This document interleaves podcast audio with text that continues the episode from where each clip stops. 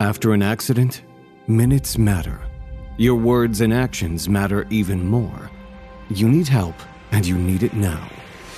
This is David versus. Goliath, brought to you by Dolman Law Group Accident Injury Lawyers, a boutique firm with a reputation for going head-to-head with the insurance company giants and putting people over profits. Welcome to another episode of the David versus. Goliath podcast. I'm Matt Dolman with my partner in crime, Stan Gipe. Stan? Hey, we're glad to be here today, and I think today we're going to do a little bit of a discussion, aren't we, about jury misconduct? Yeah, that's the first topic we're going to discuss today is jury misconduct, and this comes to light, you know, after the Ghislaine Maxwell verdict, and I'm not sure, you know, how many viewers or listeners have paid attention to news in recent weeks that Ghislaine Maxwell, who was the madam to Jeffrey Epstein, after the verdict, two different jurors now, now there's a second juror has come out, have been interviewed by the press and they discussed their prior sexual abuse and how it framed the deliberations in the juror room. And that is grounds for a potential mistrial.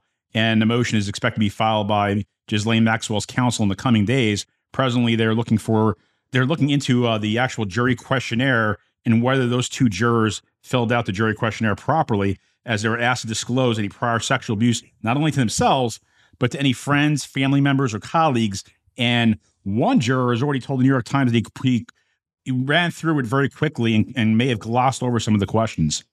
Yeah, you know, you, you look at this, and for those people who may or maybe aren't familiar with this case, and I don't think there's very many people that aren't familiar with it, this is, case involves sex trafficking of minors, okay? And when someone's uh, tried before a juror of their peers, they're entitled to be tried by people who are neutral on those issues. Correct. Okay, and that's really what the issue comes down to here. As attorneys, when we walk into the courtroom, you've put you know, sometimes thousands of hours into a case. You've always got thousands, tens of thousands, sometimes hundreds of thousands of dollars into the case, and you're taking it very, very seriously. Jurors, on the other hand, are there with a summons. Many of them don't want to be there. Many of them resent the fact that they're there and may or may not take the obligation quite as seriously as they should. Now, Stan is Stan Gipe's a board-certified civil trial lawyer. That basically means he's designated by the Florida Bar as an expert in civil trial advocacy. In order to become an expert, you have to try a certain amount of cases and express competence through, a, I think it's a written examination, and also the affirmation of, is it two attesting judges or one? Yeah, you got to get multiple attesting judges and opposing counsel that say basically you know what you're doing. And I've tried plenty of cases myself, and you're an even more experienced trial lawyer. In your experience, I mean, have you ever have you dealt with jury misconduct or potential jury misconduct?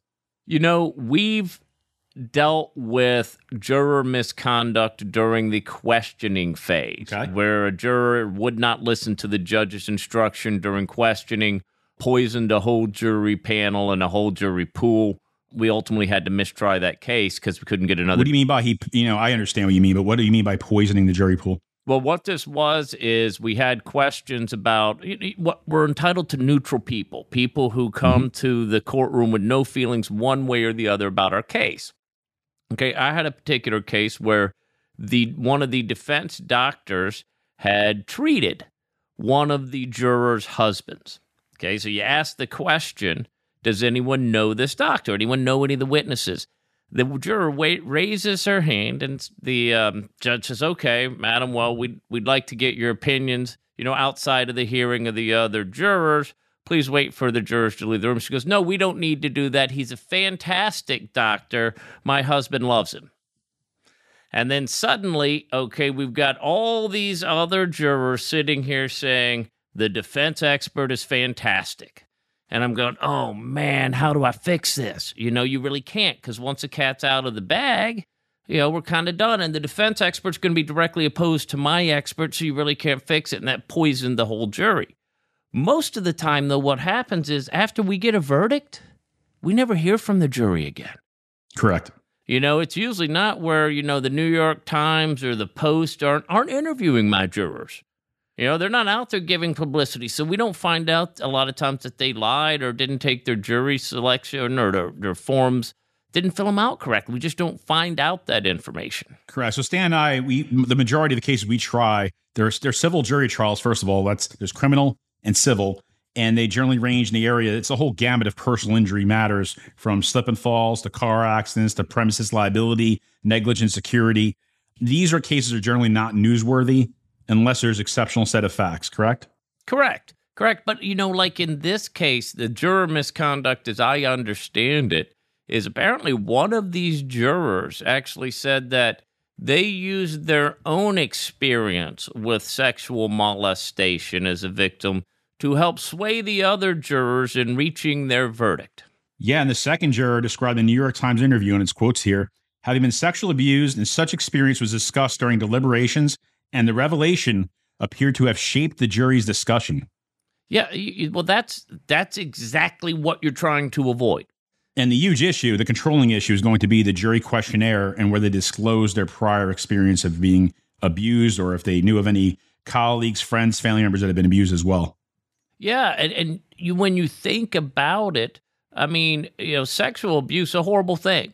Okay, it's bad. No one's going to say it's good. And it's so bad that if it happens to someone, it's likely to leave such a resonating feeling in their head, some subconscious feelings that they feel like they need to act on. They need to right the wrong that's been done to them.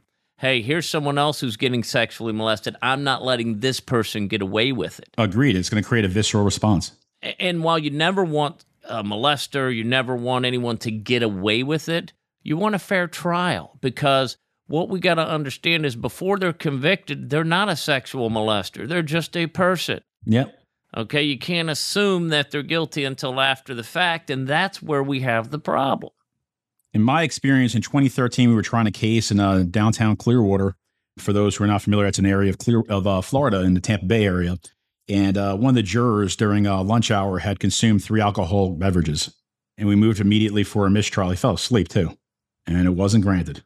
And we got a verdict, but it wasn't the verdict that we were expecting on the case. It was still a decent verdict, but not Not quite what we wanted, and uh, we thought that was a controlling factor. The judge felt otherwise. Yeah, and you got to realize, when, when jurors get into this, you're answering questions, okay? You're swearing to tell the truth, mm-hmm. okay? This is, if you're not honest, if you're dishonest, if you conceal facts or misrepresent facts, I mean, that's a crime. You know, and rarely do people get prosecuted for it, occasionally when it's egregious. But it's a crime, and I don't think jurors necessarily always come in with enough sort of perception of the duty that they've got. And the reason why they're not prosecuted generally, I would assume, is that the judicial system is worried about having the chilling effect of uh, scaring individuals off of serving on jury panels. Correct. And then, you know, the Ghislaine Maxwell case is probably a little bit of an anomaly, because we do have a situation where most of our cases, Matt, and you'll probably agree with me, we're dealing with jurors who don't want to get on the jury. Correct. We're dealing with people who want to figure out how to get off the jury. So they're not hiding something. Yeah, car accidents, slip and fall, premises liability cases are not sexy. Yes. You know, but when you got Ghislaine Maxwell, you got people who want to be a part of the mix. People sure. who want to be, you know, it, it's the thing to do. I mean, you know, you get to be one of the famous jurors. So you probably have a little bit more penchant for people to be slightly dishonest, bend the facts, gloss over those questions that they think might disqualify them. one hundred percent. What are the most common issues that you would see in terms of jury misconduct or juror misconduct oh. in civil trial, personal injury cases? Okay, we kind of have, you know, two sort of things. One, the main misconduct, it's really two ways. One is is failure to disclose relevant issues on the front end, just like we had right here. A failure to disclose that there was some sexual molestation. You know, a lot of times, Matt, and you know this is an issue, Uh, racial prejudices can be a big issue in America today.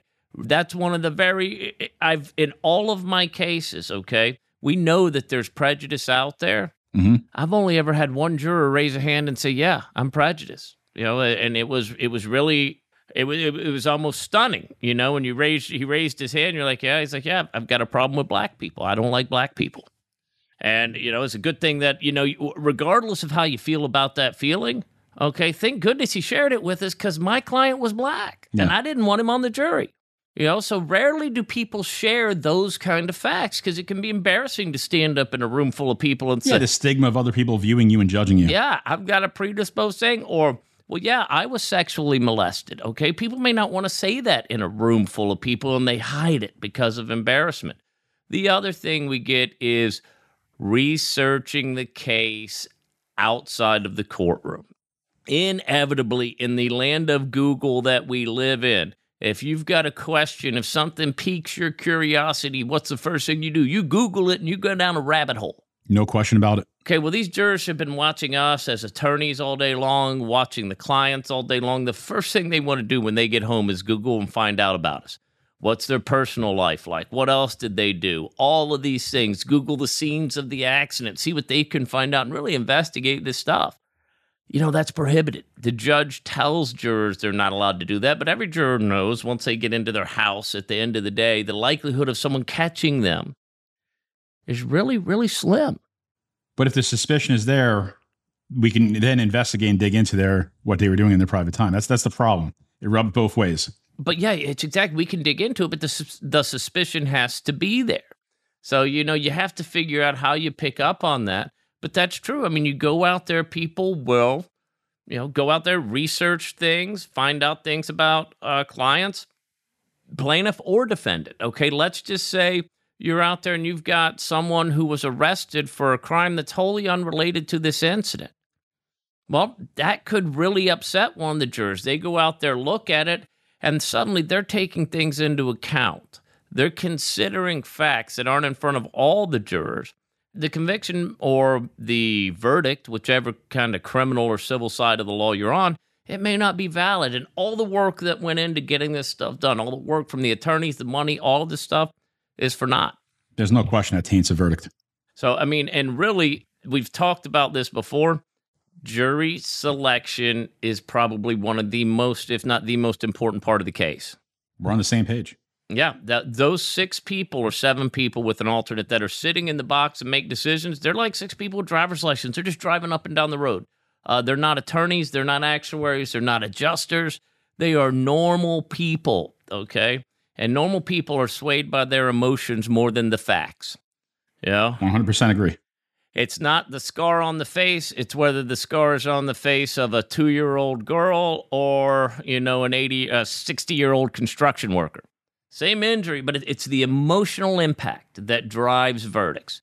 So when we're picking out, you know, the, the plaintiff, when we're dealing with auto accidents, we're always trying to find people that we feel are more likely to be empathetic. Which during this climate, by the way, and not getting into any political discussion, but you're more likely to get Republicans on a jury panel who are not worried or as fearful of COVID, and that creates a much more slanted jury in favor of the, the defense, the insurance companies. You know, and that's that's what we've been thinking. You know, anecdotally, though, when I've been speaking to people who've, you know, been trying a number of cases in this uh, atmosphere, they're saying they're not necessarily seeing that. So, you know, I'm not, that, that's your thought. Hey, you know, the people we want are typically liberal. Um, and those people are, you know, typically masked and they're, and they're scared of COVID. So the natural thought is, hey, these people aren't going to show up. And whether or not that's the case, I don't know. But it seems like, like the fear that we were talking about with jury verdicts going down because we've got, you know, really conservative people out there, whether we've been fortunate or lucky to avoid it, or it's just, you know, the anecdotal stories I've heard about, it hadn't played out so far. Agreed.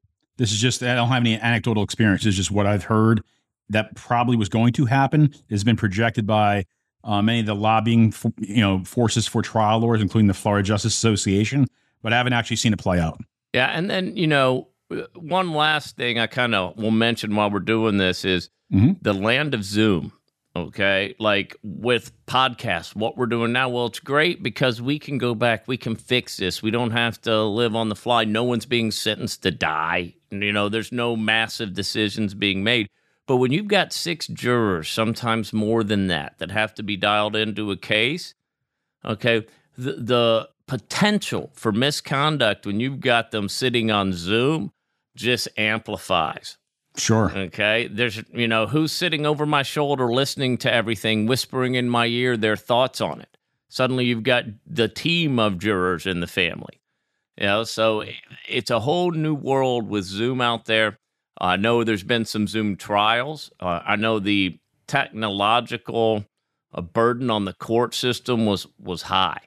uh, because what you got to do is every juror has to hear every word at the same time. So if someone has a technical glitch, we got to back up and have everyone hear it again. No, oh, it's a disaster. I know they're using software to prevent other windows from opening up in your computer and from you viewing other things while a Zoom screen is open. But yeah, you can't prevent someone from standing over the shoulder and maybe, you know, what you might hear or see that's outside the control or the uh, auspicy of the, the, the rest of the jury and the judge and the lawyers involved. Yeah, and anytime you've got a computer involved, uh, there are people that are going to be smart enough to manipulate it. Of where there's a will is a way. I'm not one of those people. Neither am I.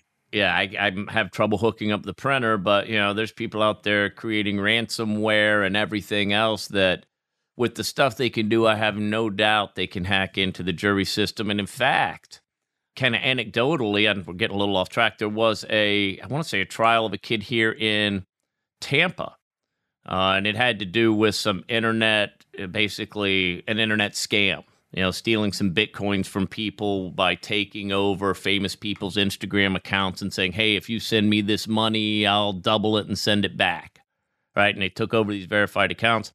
When he went to trial, it was Zoom at the hearing. Well, somebody, presumably one of his friends, took over the Zoom link and started playing porn in the middle of the courthouse during the during the hearing.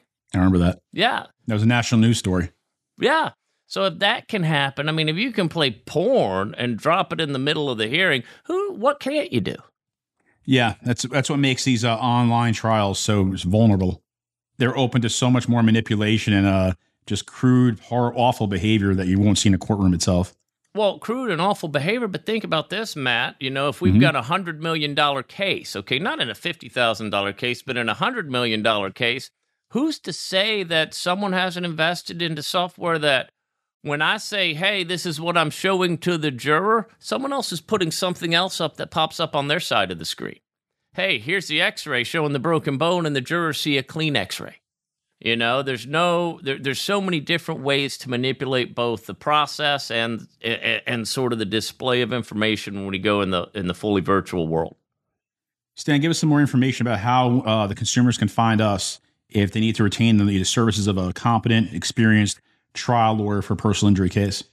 Well, Matt, as you well know, okay, we've got one of the largest personal injury websites in the nation, okay? If mm-hmm. you go out there, there's just about, if you've got a question, okay, if we don't have an answer to it, it's because we haven't thought of the question yet, because we basically have thrown everything on our internet website at dolman law dot com that people may want to know. I mean, that is one of the richest internet websites out there. We give millions of uh, visitors, so we have a ton of information out there. So I would say the best way to reach us is go dolman law dot com. And Matt, that's something you, you started several years ago, and it's just, it's blown up. Matt was really... Yeah, it's now among law firms is the second most traveled personal injury law firm website in the country.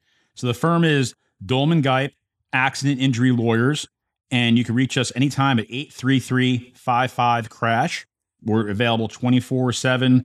The phones will always get answered by at least an answering service if we're sleeping in bed, but we're going to get right back to you. You know, we pride ourselves in providing personal attention. We try to separate ourselves from the high-volume personal injury lawyers. You will find advertising in television and radio by being accessible and, again, giving that personal touch. If you need to reach us, I'm Matt Dolman. That's Stan Gipe. This wraps up another episode of David versus. Goliath. This episode of David versus. Goliath is over, but your journey is just getting started. To share your story with us, visit dolman law dot com. That's D O L M A N law dot com. Or call eight six six, nine six five, six two four two. The insights and views presented in David versus. Goliath are for general information purposes only and should not be taken as legal advice for any individual case or situation. The information presented is not a substitute for consulting with an attorney, nor does tuning into this podcast constitute an attorney-client relationship of any kind. Any case result information provided on any portion of this podcast should not be understood as a promise of any particular result in a future case. Dolman Law Group.